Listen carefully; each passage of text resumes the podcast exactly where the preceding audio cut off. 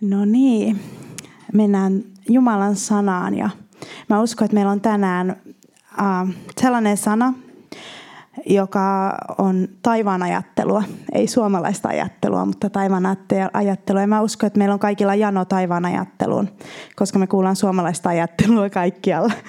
Mutta me saataisiin sitä taivaan perspektiiviä asioihin ja sen takia me ollaan täällä, että me kasvettaisiin siinä taivaan ajattelussa.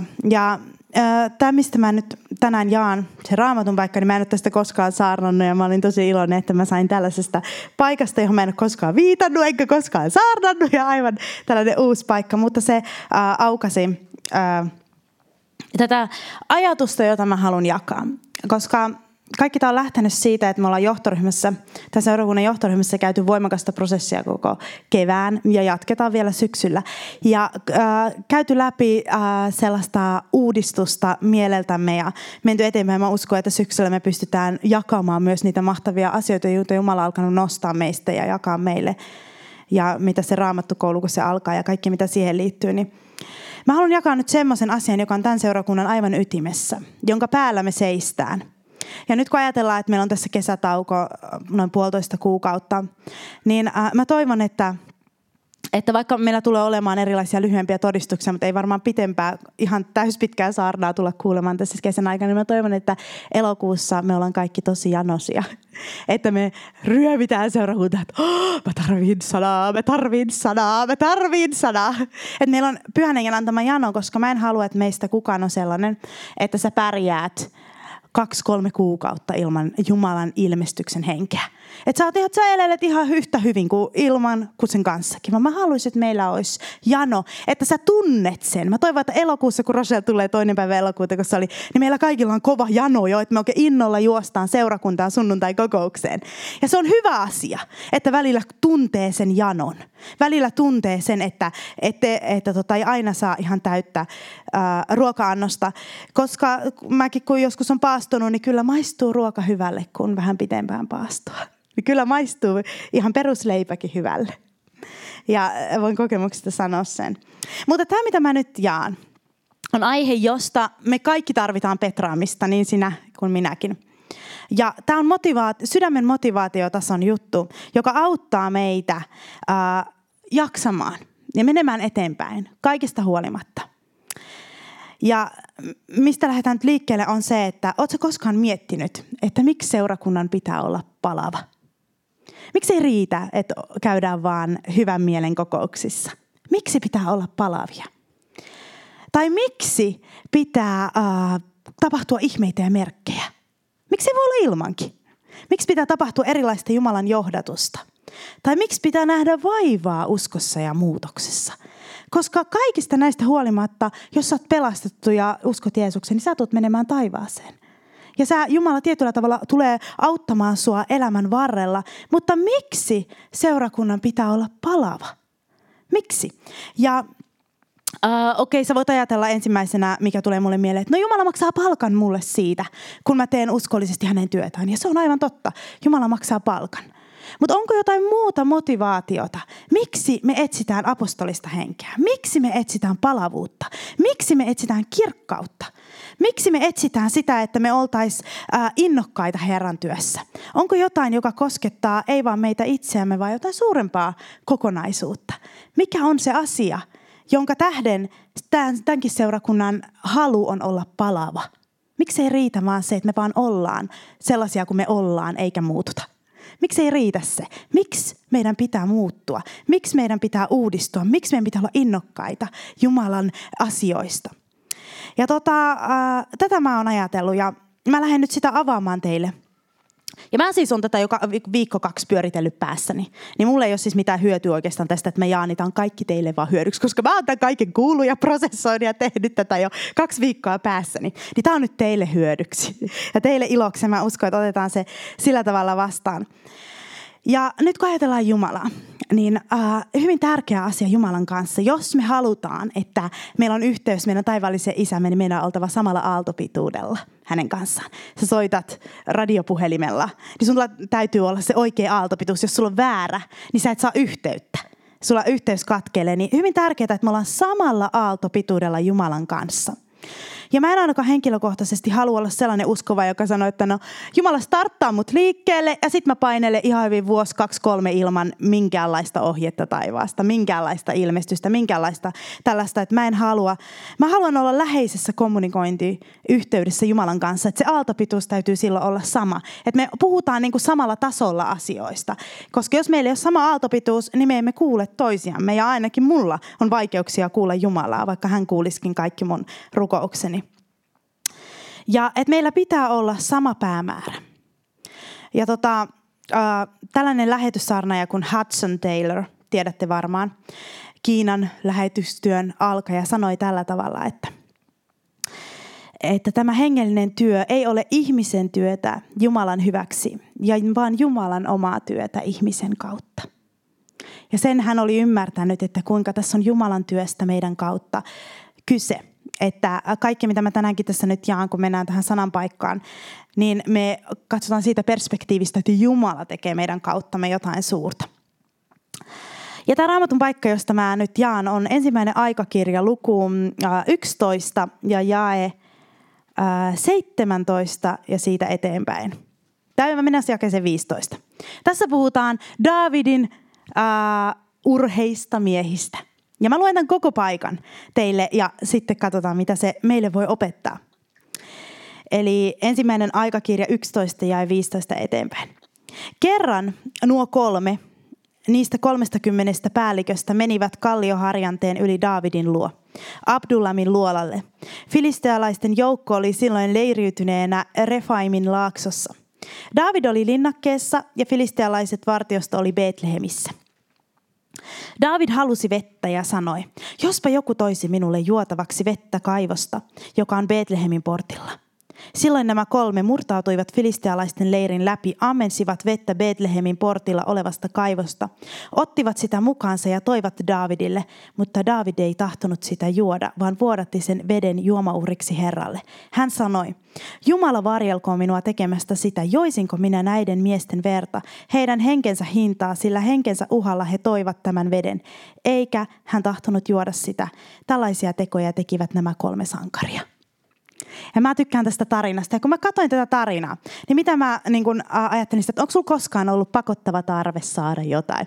Oletko sinä koskaan kävellyt kaupuilla karkkikaupan ohi ja yhtäkkiä sun jalat alkaa kääntyä sinne karkkikaupaan. Sä et edes tiedä, mitä sä teet. Sä oot yhtäkkiä siellä sisällä tai pulla, elosen kahvila ja yhtäkkiä sä vaan huomaat, että sä oot siinä tiskin edessä. Ja äh, Davidilla oli tämmöinen hetki, että hän halusi saada Betlehemistä vettä. Betlehem oli se ympäristö, jossa hän oli kasvanut. Hän tiesi, että siellä oli ehkä hänen mielestään Israelin parasta vettä. Hän halusi vettä tietystä kaivosta ja tiettyä vettä. Ja hän, se oli hänen, mitä hän halusi. Se oli hänen kotinsa. Hänellä oli kaipaus johonkin, mitä hän oli tottunut lapsena saamaan. Ja sulla ehkä saattaa, että on ollut tällaisia tilanteita, jolloin sä oot valtavasti halunnut jotain tiettyä sulla on joku makuisuus, jota sä oot lapsena maistanut ja sä niin kuin hirveästi haluat. Mullakin just kävi nimittäin sille, kun mä ostin Elialle pilttipurkkia, niin siellä on yksi sellainen mustikkapiltti. Vitsi, se on ihan sen makusta, kun pienenä syötiin sellaista mustikkapuuroa, jota nykyään ei ihan niin hirveästi mutta se on ihan sen makusta, mä syön sitä purkkikaupalla. Se on jotenkin, siitä tulee niin nostalginen olo, että ihan sitä samaa, mitä mä sain ihan vauvana. Niin tällainen, tällainen oli Davidilla, tämmöinen fiilis, että mä haluan vettä Betlehemin äh, kaivosta. No niin, no kuningas ei voi pyytää rohkeita sotaurhojaan hakemaan itselleen vettä ja vaarantamaan henkeään. Eihän se olisi kunnioitettavaa, ei järkevää siltä kuninkaalta, että hän pyytää kolmea urhollisinta soturia tai ketä tahansa, hakekaa mulle vettä. Ei se ole kunnioitettavaa. Hullu, vaarannat miestes hengen veden takia. Joten hän ei koskaan niin pyytänyt sitä, vaan hän sanoi, jospa joku toisi minulle juotavaksi vettä. Ja tota, äh, hänellä oli tämä tarve. Ja kaikki varmaan kuulivat tänne, että kuningas haluaa vettä. Mutta näillä kolmella soturilla, siinä oli 30 muutakin, mutta kolmella oli jotain sydämessään, mikä sai aikaan sen, että he lähti hakemaan vettä ilman pyyntöä, ilman mitään, että he ei tule hyötyyn tästä mitenkään, ehkä kuolee tällä reissulla, mutta he lähtee hakemaan vettä kuninkaalle, että hän saa sen äh, ihanan fiiliksen, että hän saa Betlehemin kaivosta vettä. Vähän niin kuin mulla, että mä saan sitä mustikkaa sosetta, jota mä halusin. Ja näillä äh, oli jotain siellä sydämessä erilaista suhteessa kuninkaaseen kuin näillä 30-27 muulla. Heillä oli halu toteuttaa kuninkaan toiveet. Koska kuningas ei voi pyytää, pyytää ja vaarantaa niiden äh, sotureidensa henkeä, että hakekaa mulle vettä, vaan kaikki kuuli tämän pyynnön, mutta näillä kolmella oli jotain sydämessään. Ja mä uskon, että tämä on kuvaus siitä uskovien joukosta, joka Jeesuksen kuninkaan joukoissa pyörii. Ko, yhde, näillä kolmella oli äh, sellainen sydän, että he otti todesta sen, mitä kuningas sanoi. Heidän sydämensä, sydämessään, sydämensä kuunteli Jumalaa, kuunteli kuningasta, ää, jos puhutaan nyt siitä, miten me suhtaudutaan meidän kuninkaasemme. Heidän sydämessä oli valmis toteuttamaan kuninkaan halut.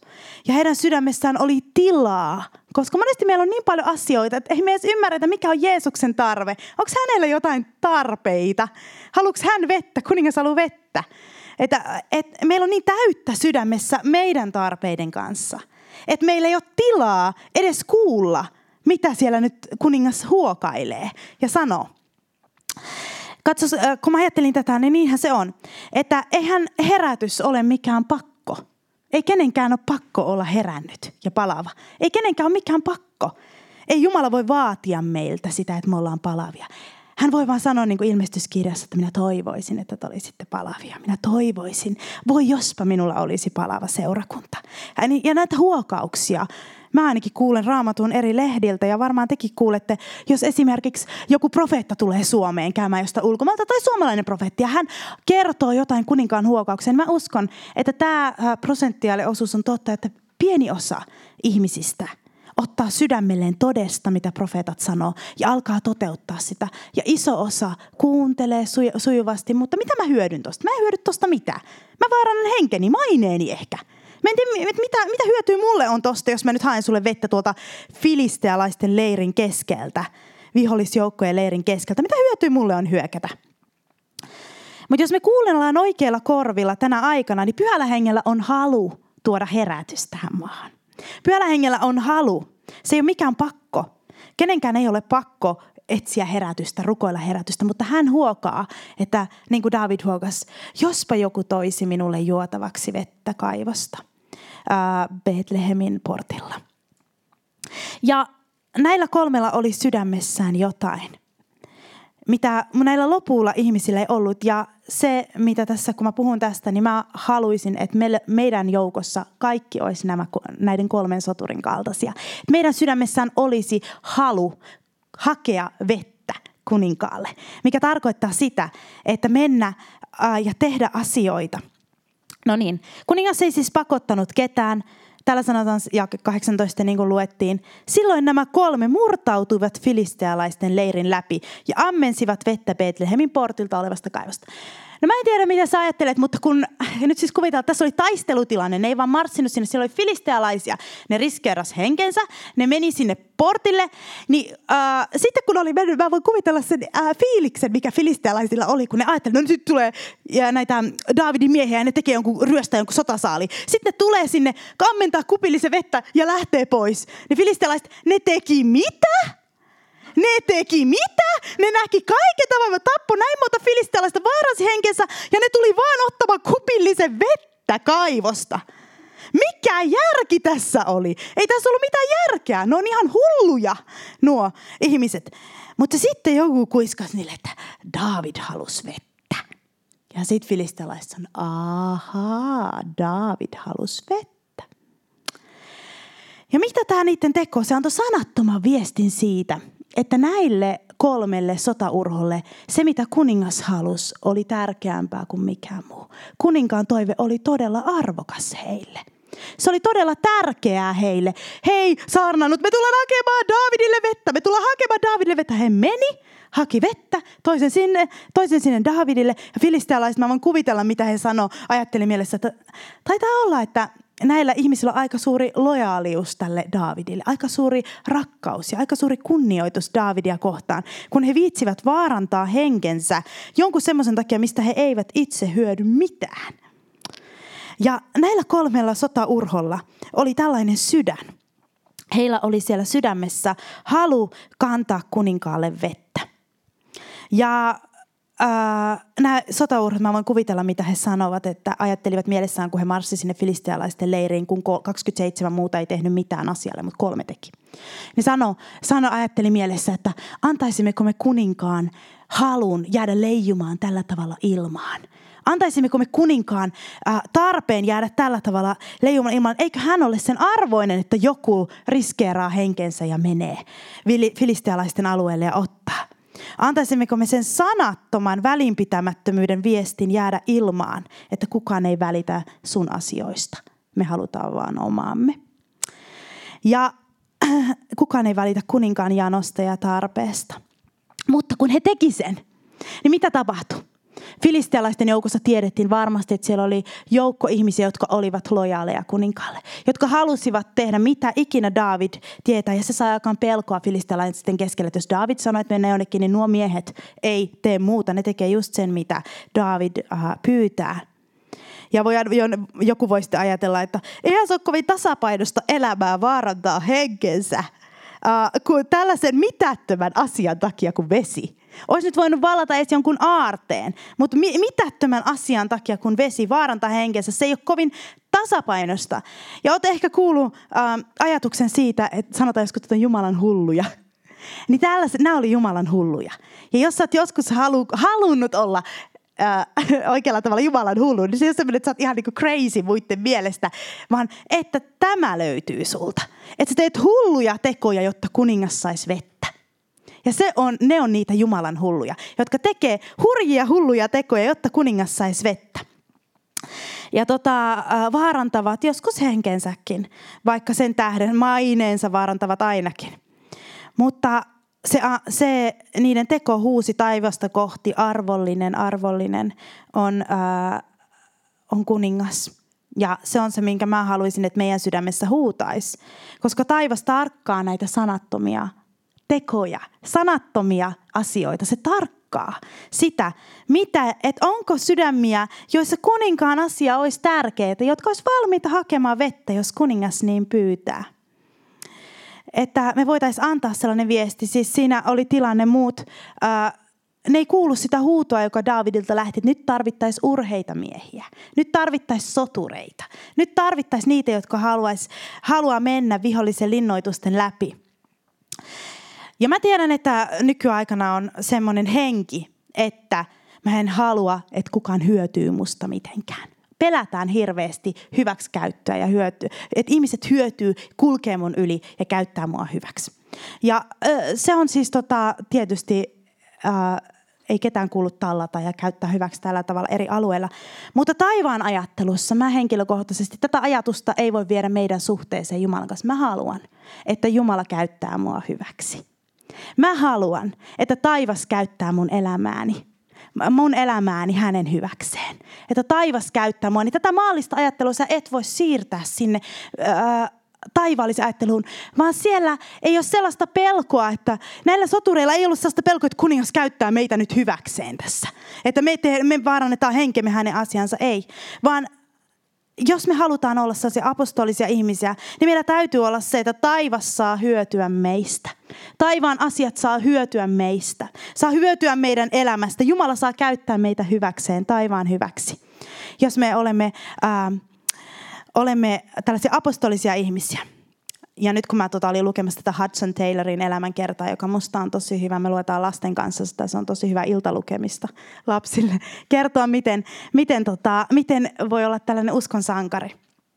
Niin hän kirjoitti tällä tavalla, kun hän ensimmäistä kertaa antautui Jumalalle, niin tällä tavalla hän kirjoitti siinä muistelmissaan. Rukoilin sydämestäni että Jumala antaisi minulle jotakin tehtävää, jotakin uhrautumista vaativaa palvelusta, mitä hyvänsä, kuinka vaivalloista tai jokapäiväistä tahansa, jotakin, joka kelpaisi hänelle ja jota saisin tehdä osoittaakseni kiitollisuuttani häntä kohtaan, joka niin paljon oli tehnyt minulle. Ja tämä oli se asenne, joka hänellä oli. Ei halunnut mikkiä, ei halunnut näkyvyyttä, halusi äh, minkä tahansa tehtävän, joka kelpaisi äh, kuninkaalle. Ja hän halusi, että taivas hyötyy hänen elämästä. Ja tämä menee humanistista ajattelua vastaan ihan täysin, mutta mä haluan tahallaan vähän murtaa näitä humanistisia linnakkeita, koska ne istuu meidän päässä niin voimakkaasti, itse kunkin päästä. Ja mä haluan sen takia, on hyvä välillä muistuttaa, mä, mä about kerran kuukaudessa muistutan tästä asiasta itseäni, jotta se humanismin valta ei pääsisi hallitsemaan meitä, koska se tulee aiheuttaa sen, että me ei olla samalla aaltopituudella Jumalan kanssa. Se me ei kuulla Jumalalta radikaaleja asioita. Me ei kuulla häneltä hänen rakkauden tunnustuksiaan niin voimakkaasti kuin me haluttaisiin, jos me ollaan humanistisen hengen alla. Ja se on ihan vain käytännön juttu. Ja monilla on sisällä ihan älytön kaos sen takia, siitä, mistä tässä uskossa on kyse, miksi mä en kuule Jumalaa, miksei mitään tavalla, kun se humanistinen henki hallitsee meidän uh, mieltämme. Ja mä en tiedä, oletteko tullut ajatelleeksi, kun puhutaan lopuajoista, että lopun ajan ensimmäinen määritelmä Timoteuksen kirjeen mukaan että on, että ihmiset ovat itse rakkaita – pidetäänkö lopuajan seminaari vaikka tässä, niin tullaan sanomaan, että mikä on merkki lopun ajoista ja nyt on noita petoja ja lukuja ja järjestyksiä ja kaikkea muuta. Ja sanotaan, että tässä on merkki, ihmiset ovat itse rakkaita. niin todistaa aika pettynyt, että voi ei, ei, tässä ei saatukaan sellaista skifi-juttua tässä nyt sellaista hienoa, että sieltä tulee asteroidi ja se tulee ja pum, ja kuka pelastaa meidät. Ei, vaan nyt ihmiset ovat itse rakkaita. Ja se on se ensimmäinen merkki. Ja toinen on, että he ovat rahan ahneita ja mun ei tarvi edes mennä pidemmälle enää siinä listassa, koska me ollaan jo kaikki synnitunnossa siinä vaiheessa. Kaikki sinne, joo, joo. Ja tässä, tässä eletään. Mutta sitten kato, ihmiset ajattelee, että itse rakkauden vastakohta on itse viha. Mutta se ei ole niin. Ei Jumala missään käske meidän sillä tavalla vihata, että me ruoskitaan itseämme. Ja sitä uskonnollisuus tuo sellaisen väärän kuvan siitä, mikä on itserakkauden vastakohta. Ei ole. Se on Jumalan rakastaminen. Itserakkauden vastakohta ei ole itsensä vihaaminen sillä tavalla, että sä ruoskit ja kuritat itseäsi kovasti, vaan että sä rakastat Jumalaa. Ja se on itserakkauden vastakohta ja se on lääke siihen juttuun. Joten me eletään lopun aikoja. Kaikki meidän ympärillä kertoo siitä, että me eletään lopun aikoja. Ja tota, tämä huma, huma, humanistinen henki yrittää tulla meidän ylle. Ne on oikein liittolaisia individualistisen ja humanistisen hengen kanssa. Mä en tykkää kummastakaan yhtään. no mutta mikä oli tulos tästä teosta? Tästä mitä nämä soturit, joilla oli erilainen sydän, niin ne filistealaiset tosiaan sanoivat, että ne teki mitä? Ne vaaransi henkensä, maineensa, rahansa, elämänsä, kaikkensa, vain hakeakseen kuninkaalle kupillisen vettä, jonka kuningas sitten kaatoi maahan, eikä edes juonut. Tässä ei ole niin kuin mitään, tämä ei käy järkeen. Ja niin ei käy järkeen myöskään jonkun tällainen esirukoilija, joka rukoilee koko elämänsä herätystä ja kuolee ilman, että hänestä ei kuulla mitään. Ei se mitään järkeä. Tuhlas elämänsä esirukouksen herätyksen puolesta. Ja kukaan ei kiittänyt, kukaan ei nähnyt, mitään hedelmää ei tullut, mutta hän teki sen kuitenkin. Ja tämä menee samalle tasolle tämä tota, mm, juttu. Ja tämä, mitä tässä tapahtui, kun David mutta David ei tahtonut juoda sitä, vaan vuodatti veden juomauhriksi erolle. Ja koska näillä, näillä oli, sotureilla oli semmoinen asenne, sydämen asenne, kunnioittaa kuningasta elämällään ja teoillaan, niin he sai kokea pyhän hetken. Siinä Jumalan, Davidin, Jumalan ja kaikkien niiden ihmisten edessä tuli pyhä hetki. Se vuodatettiin juomauhriksi. He sai kokea sitä Jumalan pyhyyttä he sai kokea sitä, että he oli samalla aaltopituudella kuninkaan kanssa ja he oli samalla aaltopituudella Jumalan kanssa siinä, kun he teki tämän. Ja tässä sanotaan lopussa mm, tosiaan kesä 19, että tällaisia tekoja tekivät nämä kolme sankaria. Että se ei ollut ainoa teko tämä, vaan ne teki tämän tyylisiä tekoja paljon. David sai, mitä hän tahtoi, ilman että hänen piti äh, kerjätä sitä keneltäkään. Ja tota, näiden sydän oli erilainen, näiden kolmen soturin. Kolmen soturin sydän oli erilainen. Ja jos ajatellaan, että miten olla tämmöinen soturi, miten mä pystyisin olemaan tämmöinen Jumalan sydämen mukana, tällainen, joka haluaa tuoda Jumalalle asioita, haluaa tehdä Jumalan tähden asioita niin äh, sitä ei auta sille, että sut nimitetään, nyt minä tittelöin sinut soturi, tämä ja tämä. Nyt sinä olet soturi, tämä ja tämä. Nyt kaikki, tässä tulee soturi. Ei se ollut silleen näiden kohdalla, vaan he teki niitä tekoja. Ja sitten heidät havaittiin sotureiksi koska he teki niitä tekoja, koska titteli ja nimitys ei tuo susta, tee susta soturia, vaan ainoastaan se, että sä ensin teet ja elät sitä. Ja sitten sut havaitaan olevan soturi. Ja kun mä ajattelen palvelutöitä vaikka, niin nehän tulee Jumalalta. Ne tulee Jumalan kädestä. Kuka ei voi kellekään antaa palvelutyötä paitsi Jumala. Hän aukaisee niitä, mä oon huomannut niille, jotka on samalla aaltopituudella, joiden elämän päämäärä on tuoda kunniaa Jumalalle.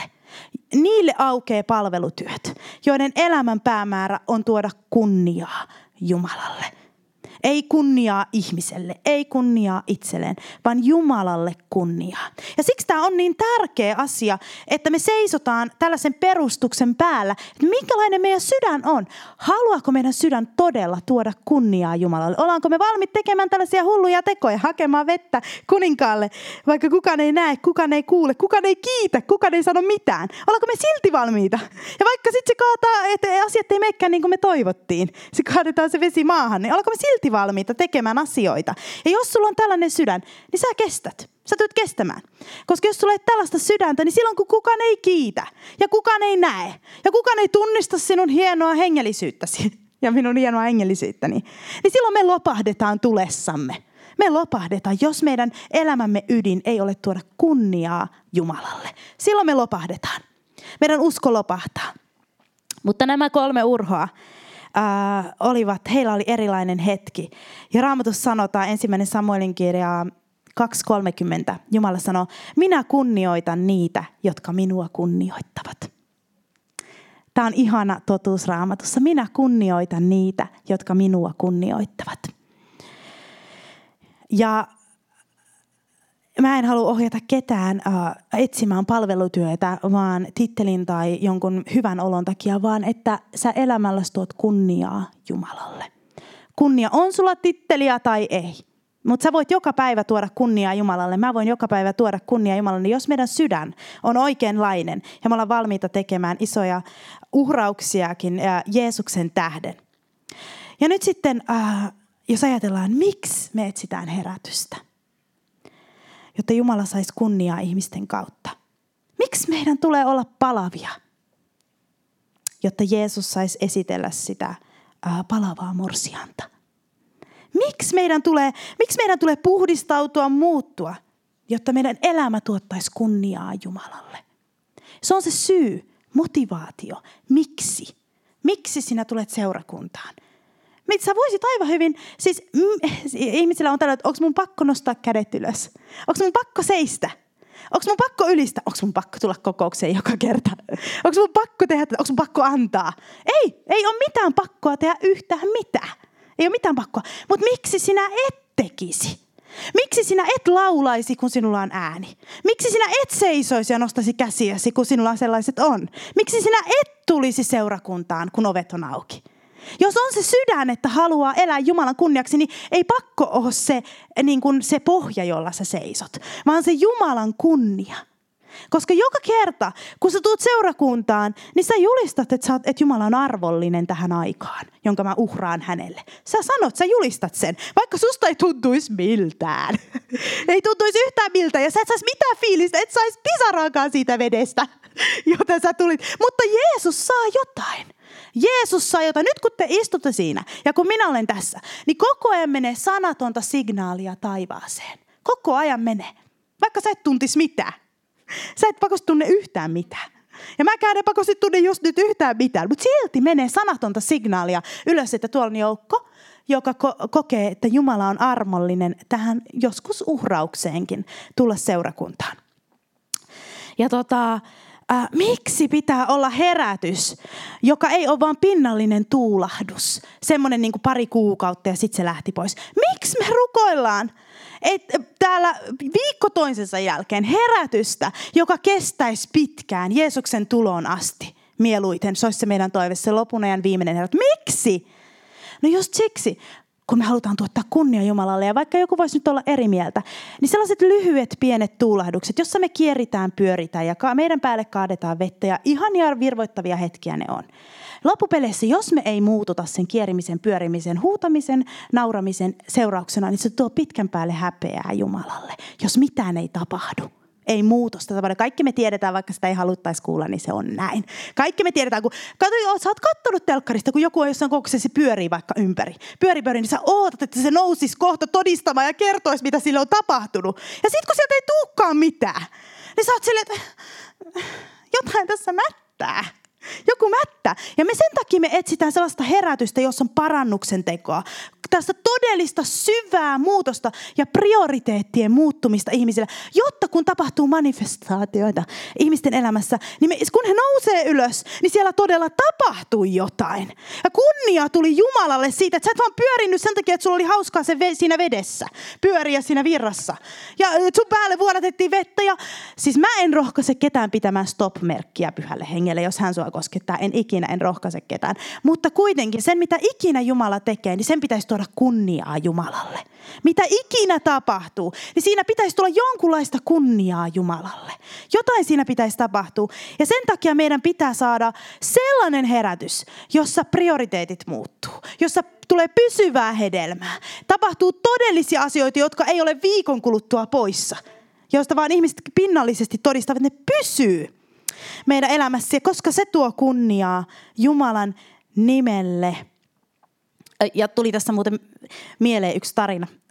Tämä on hyvä. Mä en tiedä, kertonut koska Olipa kerran siis, tämä on tosi tarina vielä kaiken lisäksi, tämä on niin hullu. Oli Amerikassa tällainen virvoittava kokous ja pyhähenki liikkui. Ja sitten eräs mies lähti niin kuin viivana sieltä takapenkistä ja lähti vetää rallia ympäri sitä huonetta. Niin kuin monesti voi tapahtua, vetää rallia. Ja sitten se meni päistikkaa kohti seinää ja kaatui selälle. Ja joku puhuja tai joku tuli kysymään siltä, että mitä sä teit? Se sanoi, että mä koin, että pyhä henki käski mun tehdä tämän. Juosta päistikkaa ja mennä seinään, seinään ja kaatua taaksepäin. Ja sitten tämä pastori kysyy siltä, että no mitä se pyhä henki nyt sulle sanoo? Älä ikinä tee tota enää uudestaan. että täällä, tämä on ihan tosi kertomus. Että tämä oli ihan to, tosi kertomus, mutta ja kuulin se semmoiselta, joka oli ollut paikalla tässä kokouksessa. kokouksessa. Joo. Mutta siis, että meidän kuuluu tuoda kunniaa kuninkaalle. Eikä juosta päistikkää seinään, vaikka kuinka koettaisi sisäistä kehotusta. sisäistä kehotusta. Koska kaikkia voi tulla, kun virta lisääntyy. Kaikkia voi tapahtua. Tällaista hupsuakin. Mm. Ja sitten se voi mennä ihan ylikin, jos ei ole se Jumalan kunnia sydämellä asiana tuoda hänelle vettä. Jos se uskoo vaan, mitä minä saan tästä äh, humauksesta. Ja totta kai me saadaan hyvänen aika. Onhan se hullu, jos meillä olisi surkea olo, kun Jumala tulee paikalle. Totta kai meillä on hyvä olo. Totta kai meillä on elämämme paras olo. Me ollaan niinku ihan, ihan uh, uudistuneita ja muuttuneita kuin Jumala millä tavalla tahansa koskettaa, isosti tai pienesti. Mutta tota, se pointti on tuoda kunniaa Jumalalle. Kunnia hänen nime, nimelleen. Ja se tulisi olla meillä se motivaatio, ilman vaikka kukaan ei katso ja kukaan ei näe eikä kukaan kiitä. Silloin, koska tämä apostolisuus ei ole pelkästään sitä, että tapahtuu ihmeitä ja merkkejä, vaan se on myös sitä sisäistä rohkeutta seistä eri tilanteissa vahvana siinä, että tuottaa Jumalalle kunnia. Tehdään välillä niitä hulluja tekoja – ja silloin kun me ollaan tämän apostolisen hengen alla, niin me ei ajatella sitä palvelutyötä koko ajan, vaan me ajatellaan sitä, mikä tuottaa Jumalalle kunniaa meidän elämässä. Mikä tuottaisi Jumalalle kunniaa meidän kauttamme. Ja se, kun me äh, tullaan tänne ja meidän sydämen asenne on tuottaa kunniaa Jumalalle, niin Jumala tulee antamaan meille lisääntyvästi pyhiä hetkiä – niin kuin nämä soturit kuuli, tuli pyhä hetki siinä Daavidin, Jumalan ja näiden sotureiden välillä. Tuli pyhä hetki. Ja se, mikä mun toive on tälle seurakunnalle, jos me halutaan lisääntyvästi pyhiä hetkiä kun, tämän, näinä aikoina, niin mä haluaisin, että me suhtauduttaisiin Jumalaan niin kuin me suhtaudutaan meidän presidenttiin. Että jos presidentti Niinistö tulisi tänne ja hän ei tule koskaan yksin, hänellä on ainakin joku, joku adjutantti tai joku tämmöinen mukana. Useimmiten, jos hän todella on johonkin niin kuin ilmoittanut, että hän tulee, niin tulee myös TV-kamerat ja tulee myös vaikka mitä muuta mediaa ja tällaista. Tulee paikalle. Kun hän saapuu paikalle, niin me ryhdistäydytään – pikkusen kunnioituksesta häntä kohtaan. Me ryhdistäydytään, me käyttäydytään sillä tavalla, että hän on kunnioituksen arvoinen. Me ei todennäköisesti tehdä ihan mitään tyhmää siinä, kun me tiedetään, että kamerat on päällä ja presidentti on täällä ja hän kättelee meitä. Niin me yritetään niin kuin olla suht äh, kunnioittavia Että me, me tiedetään, että se saattaa olla te, se illalla TV-uutisissa se, mitä me tehdään. Me käyttäydytään sillä tavalla sellaisella kunnioituksella, koska hänellä tulee se delegaatio ja hänellä tulee se media ja hän kättelee meitä, niin sitä mä toivoisin. Koska mä tiedän, että Jeesus kun hän tulee, niin hän ei tule yksin, koskaan paikalle. Kun Jeesus tulee pyhän kanssa, niin siellä tulee olemaan enkeleitä siinä huoneistossa. Siinä tulee olemaan hänen delegaationsa mukana, jos puhutaan tälle hengellisillä termeillä. Me ihmiset tulee näkee enkeleitä, enkelit tulee liikkumaan siellä, Jeesus tulee liikkumaan. Niin silloin mä toivoisin ja mitä mä haluan, että mun sydämestä löytyy, on, että mä käyttäytyisin kuninkaan arvosesti, kunnioittavasti häntä kohtaan. Aina kun mä tuun seurakuntaan, mä ajattelen, että miten mä voisin tänään tuoda kunniaa Jumalalle – Miten mä voisin tuoda kunniaa Jumalalle tänään? Aivan sillä tavalla, kun hän olisi, niin kuin hän onkin vielä presidenttiäkin kunnioitettavampi kuningas. Että käyttäytyä häntä kohtaan sillä tavalla. Ja mä haluan äh, sillä tavalla tota, toimia. Ja nyt kun ajatellaan sitä, että me halutaan täällä yhteisissä tilaisuuksissa toimia kunnioittavasti Jumalaa kohtaan – eikö toimia epäkunnioittavasti kaikessa, mitä me tehdään.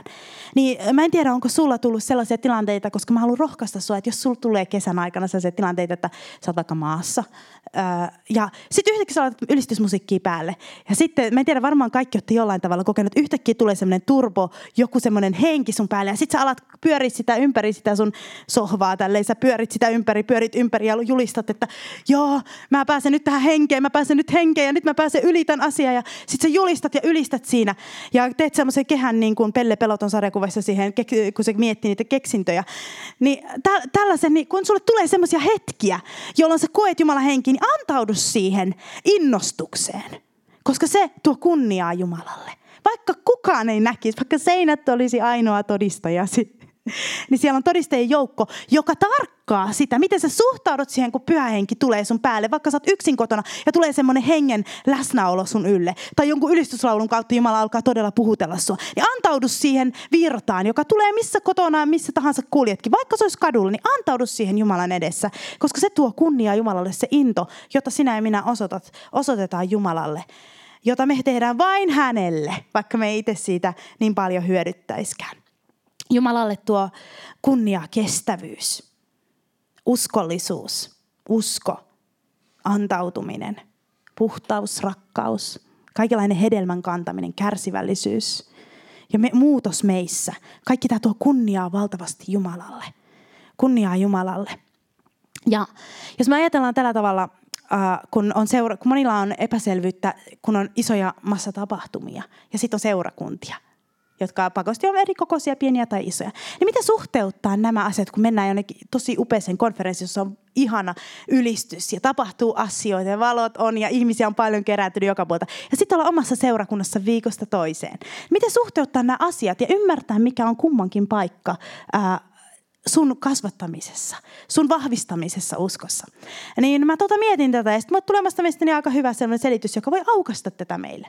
Jos ajatellaan tätä, että sä ostat auton, niin aha, jos sä haluat uuden auton, niin sä menet autokauppaan. Siellä on värivalot, siellä, no ei pakosti värivaloja joo, mutta siellä on sellaiset hienot valot kuitenkin.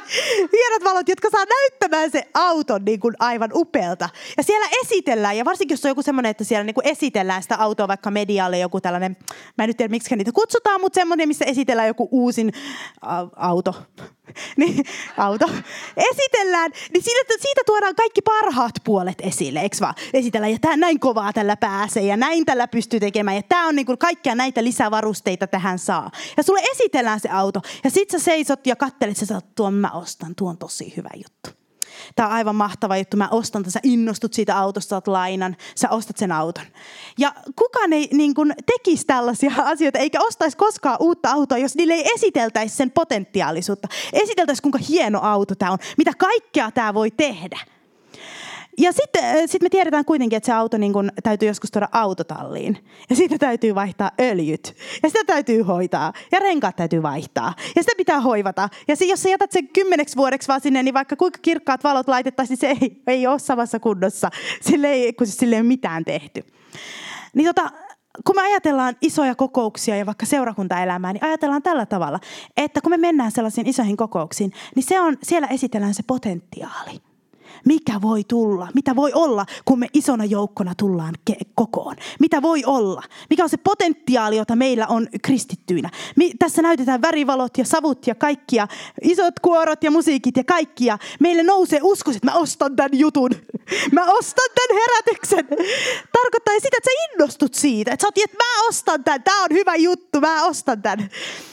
Ja sitten kun sä tulet seurakuntaan, niin se on sitä sitten, että sitä autosta pidetään huolta. Ja siitä, jonka sä ostit, että siitä pidetään huolta hyvässä seurakunnassa, joka haluaa apostolissa hengessä mennä eteenpäin, niin siellä siitä pidetään sit huolta. Ja motivoidaan pitämään se auto siinä kunnossa, missä se on. Ja sun täytyy ehkä välillä mennä autokauppaan taas, että sä katsot, mitä uusia lisävarusteita on tullut. Että sä voit hommata ne, jos nyt vanhan auton voi enää hommata uusia. Mä en nyt ihan tarkalleen tiedä näistä asioista, mutta kuitenkin tähän tyyliin. Mun pitäisi pyytää Janne tuolta vähän selittää tätä tarkemmin tätä, mutta pointti on kuitenkin varmaan niin kuin selvä. Että että tässä on se, niin se suhde, miten me suhteutetaan, että molemmilla on tehtävänsä. Jos meillä ei koskaan esiteltäisi sitä potentiaalia, mitä voi olla, kun kristityt tulee yhteen, täysillä ylistää, täysillä ö, kuuntelee Jumalan sana, niin eihän me tietäisi, mitä, mikä on mahdollista. Mutta sitten taas, jos me ei pidetä huolta autostamme joka viikko, jos me ei pidetä huolta siitä, niin se rapistuu. Ja nämä molemmat on yhtä tärkeitä asioita. Ja tämä vaan oli tämmöinen näin, jos joillakin, monilla ihmisillä on vähän epäselvyyttä siinä, että miten suhteuttaa seurakunta ja isommat tapahtumat keskenään. Että molemmilla on oma paikkansa. Ja monesti, minkä mä oon huomannut, niin kun mennään tällaisiin, koska saattaa olla, että kesäaikana tekin käytte eri paikoissa ja eri kokouksissa ja tapahtumissa, kun järjestetään mukavia tapahtumia eri puolilla Suomea, niin äh, kun ajatellaan tätä motivaatiota, niin useimmiten seurakunta on se, joka pitää sulla sen syvän motivaatiotason yllä – viikosta toiseen. Ja sitten, kun sä menet näihin tapahtumiin, niin siellä kerrotaan siitä missiosta. Eli siitä, mikä on sun tehtävä. Missiohan kestää tämän ajan. Monesti tapahtuu näin. Siellä kerrotaan siitä missiosta. Esimerkiksi nyt rukoillaan alas herätystä. Tai nyt lähdetään kaikki evankelioimaan. Tai jotain tällaista. Se on se meidän missio. Eli lähetyskäsky on meidän missio. Mutta meidän motivaatio on tuoda kunniaa Jumalalle. Ja se kestää halki-ikuisuuden ja halki-iankaikkisuuden. Se missio kestää sen ajan, kun sä oot täällä. Ja siinä pitää olla, että jos sulla on pelkkä se missio, me kaikki tiedetään, että joku voi evankelioida, vaikka se ei olisi vuosiin kuullut Jumalalta mitään. Niin se voi rutiininomaisesti evankelioida vaan. Mutta se ei ole se, mitä esimerkiksi tämä Hudson Taylor halusi. Se ei ole sitä, mitä mäkään haluan, vaan että meillä on läheinen kommunikaatioyhteys Jumalan kanssa. Kun me tehdään sitä, ja silloin meidän motivaatiotaso pitää, ja meidän pitää olla samalla aaltopituudella Jumalan kanssa, että mun elämän päämäärä on tuoda kunniaa sulle. Mitä tapahtuu? Tapahtukaan, missä kuljenkaan, niin kunniaa sun nimellesi. Ennalleen asettaa sitä kunniaa. Ja tässä oli David ja hänen vihollisensa olivat filistealaiset, jotka olivat vieneet tämän veden hänen, pois hänen ulottuviltaan. Ja Jumalalla, se me tiedetään, mitä Jumalalle tapahtui, jota me ei kovin useasti pakosti ajatella, mutta musta on hyvä muistuttaa tätä useasti, koska Jumalalla tämä on mielessä joka päivä. Et mitä tapahtuu ennen kuin ihminen luotiin? Kun siellä oli hänen luottoenkelinsä Lucifer, hänelle rakas ja läheinen, joka ylpistyi ja lankesi ja aiheutti kaauksen taivaallisiin. Vei yhden kolmasosan enkeleistä pois ja jätti ison tyhjiön Jumalan kasvojen eteen, joka oli aina ollut täytetty ennen ylistyksen pauhulla. Ja nyt kun me ihmiset ollaan täällä ja me ollaan niitä täytteitä sit sinne tyhjiöön, jotka tullaan täyttämään se tyhjiö – niin me ollaan tuomassa järjestystä siihen kaaukseen tuomalla kunniaa Jumalalle. Me ollaan tuomassa järjestystä kaaukseen. Tuomalla kunnia täyttämässä sitä tyhjöitä, että asiat tulisi jälleen kerran takaisin omalle paikalleen, aivan niin kuin David myös halusi. Sitä vettä, jota hän oli tottunut saamaan. Niin samoin Jumalalle me olemme tuomassa hänelle sitä vettä, jota hän on tottunut halki-ikuisuuden saamaan ennen ihmisen luomista. Sitä ylistystä, poistamassa sitä kaoottista tilaa ja tuomassa sitä ylistystä hänelle takaisin täyttämässä sitä tyhjöitä, jonka kun saatana vei yhden kolmasosan enkeleistä pois hänen kasvojensa edestä, niin me ollaan täyttämässä sitä. Ja tämä on Jumalan sydämellä hyvin paljon. Ja mä muistutan noin kuukauden välein itselleni tästä asiasta, jotta Jumalan kunnia säilyisi aina mun motivaatiotasoni ytimessä. Ja tästä jos halutetaan, niin kannattaa katsoa sitä Eskon taistelu maailmankaikkeuden herruudesta juttu. Se on nimittäin sellainen, joka saa sen motivaatiotason jälleen kerran oikealle paikalle. Ja siitä, että me otetaan Jumalan kunnia sydämellemme tässä, tässä elämässä, ei ole hyötyä vain tähän aikaan, vaan siitä on hyötyä tulevaan aikaan. Koska Jumala ei päästä lähelleen sellaisia ihmisiä, joilla, joiden sydämellä ei ole hänen kunniansa ylläpitäminen – hän ei päästä. Sä voit päätyä Siperiaan, jossa hän ehkä vierailee välillä. Mutta hänen kasvojensa eteen lähelle Jerusalemia tai missä se onkaan. Niin sinne ei päädy sellaiset ihmiset, jotka tekee muusta motivaatiosta kuin hänen kunniastaan käsin asioita. Ja tämä ei ole mikään semmoinen, niin kuin nämä sotaurhot, ne halus vaalit tätä asennetta sydämessään. Ja se on meidän seurakunnan ytimeen laitettu tämä asenne siitä, että me emme halua olla äh, näitä huma, humanistisen ajatuksen päällä lepääviä ihmisiä, että kaikissa on kyse vain minusta ja minun tarpeistani. Jos minä en saa vettä ja tyydytystä jostain asiasta, niin sit minä en tee. Mm. Siis se, se on se humanisti, että jos minä en saa mitään, niin minä en tee. Mutta se, mikä on taivaan valtakunnan, ei suomalainen ajattelu, vaan Jumalan valtakunnan ajattelu, soturiiden ajattelu, kunniallinen ajattelu, on se, että minä teen, vaikka minä en saisi mitään.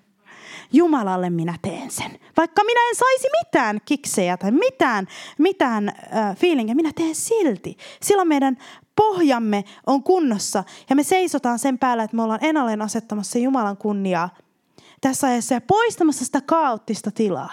Koska uskovien sydämessä on kaos, jos ne ei tajua tätä. Ne ei ymmärrä, mistä oikein on kyse. Jos ne ei tajua tätä Jumalan kunniaa. Niillä on kaos sydämessä. Kun ne tajuaa sen, että ai siitähän siinä on kyse, niin järjestys löytyy kaikelle.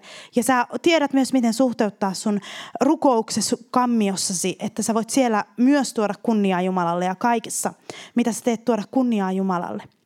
Ja niin kuin mä luin tuossa Samuelin kirjan paikkaa sanoin, niin minä kunnioitan niitä, jotka minua kunnioittavat sanoo Jumala. Ja tämä on totuus, jonka mä jätän meille tähän mieleen. Ja me voidaan nyt nousta ylös. Ja jos Markus voisi tulla tänne ää, soittamaan jotain. Ja me, tänään, tänään me halutaan, että tämä on tällainen, sanotaanko ei nyt semmoinen, että jippi ai ei, kuka haluaa tätä ja tätä, tätä. Koska nämä menee syviin asioihin. Ja nämä menee siihen pohjaan ja perustaan, mutta nämä on meille hyväksi. Tämä on meille hyväksi, niin kun, jos me aina vaan saadaan sitä, mikä kutittaa meidän korvia, mikä kuulostaa kivalta, mikä saa meidät hyppimään ilosta, niin ei me kasveta Jumalan tuntemisessa. Tämä on semmoinen saarna, jonka, tota, joka on hyvin lähellä mun sydäntä, se on mun DNA, se on mun voimani salaisuus. Tämä, tämä Jumalan kunnia. Ja kun Markus tässä, Markus ja Maria tässä laulaa ja soittaa meille, niin me voidaan tulla Jumalan eteen – ja mä avaan tämän alttarin ilman pidemmittä puheitta ja muuta, niin mä avaan tämän heti, kun hän alkaa soittaa, soittaa meille. Niin tänne alttarille voi tulla. Ja me rukoillaan toistemme puolesta. Me rukoillaan, että meillä olisi se sydän. Että me voitaisiin kunnioittaa Jumalaa. Me voitaisiin kunnioittaa, että jos on mikä tahansa tarve, niin me rukoillaan senkin puolesta aina täällä. Koska se, että me menestytään ruumiltamme, sielultamme, niin se tuo kunniaa Jumalalle.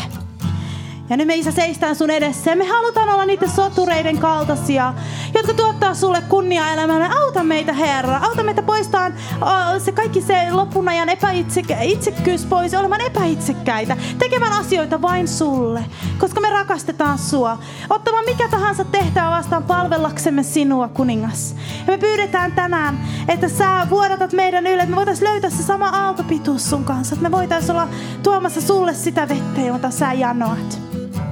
Oi Isä, me pyydetään, että sä katsot meidän puoleemme tänä, tänä sunnuntaina. Mä pyydän, että sä annat näitä sanoja, joita täällä on puhuttu, mennä syvälle meidän perustuksimme asti, että me voidaan tuottaa kunniaa pyhimmälle ja kuninkaalle. Oi Herra, me janotaan sitä, että me saadaan tuottaa kunniaa. Ja mä pyydän, että tämän kesän aikana jano meissä sun puolen saisi kasvaa. Ja pyydetään, että kun elokuu tulee ja me äh, tullaan ensimmäiseen sunnuntai-kokoukseen sitten kuuntelemaan Rochelia, niin me pyydetään Isä, että meillä on valtava jano, että meidän jano on, janotaso on noussut, me ollaan tunnettu meidän kuivuus. Me ollaan tunnettu meidän riippuvuus susta. Me pyydetään Isä sitä, että sä täytät meidän janon. Me tiedetään, että meidän janokin tuo sulle kunnia, kun me janotaan elävää Jumalaa. Me halutaan olla niitä, jotka hakee sulle vettä, jos sä sitä pyydät. Mitä ikinä sä pyydät, me halutaan tehdä se, Herra. Ja me seistää sun edessä tänä sunnuntaina, sydän avoimena, sun edessä kuningas. Kiitos Jeesus. Kuninkainen kuningas. Ja mä avaan tämän alttari. Jos joku haluaa rukousta, niin tämä alttari on auki. Mutta niin kuin Miriam sanoi, niin tästä eteenpäin meillä on tiistai-ilo ja tulla, tiistai-illat ja tullaan rukoilemaan tiistaisin heinä, kesä- ja heinäkuun aikana palavasti Jumalaa. Amen.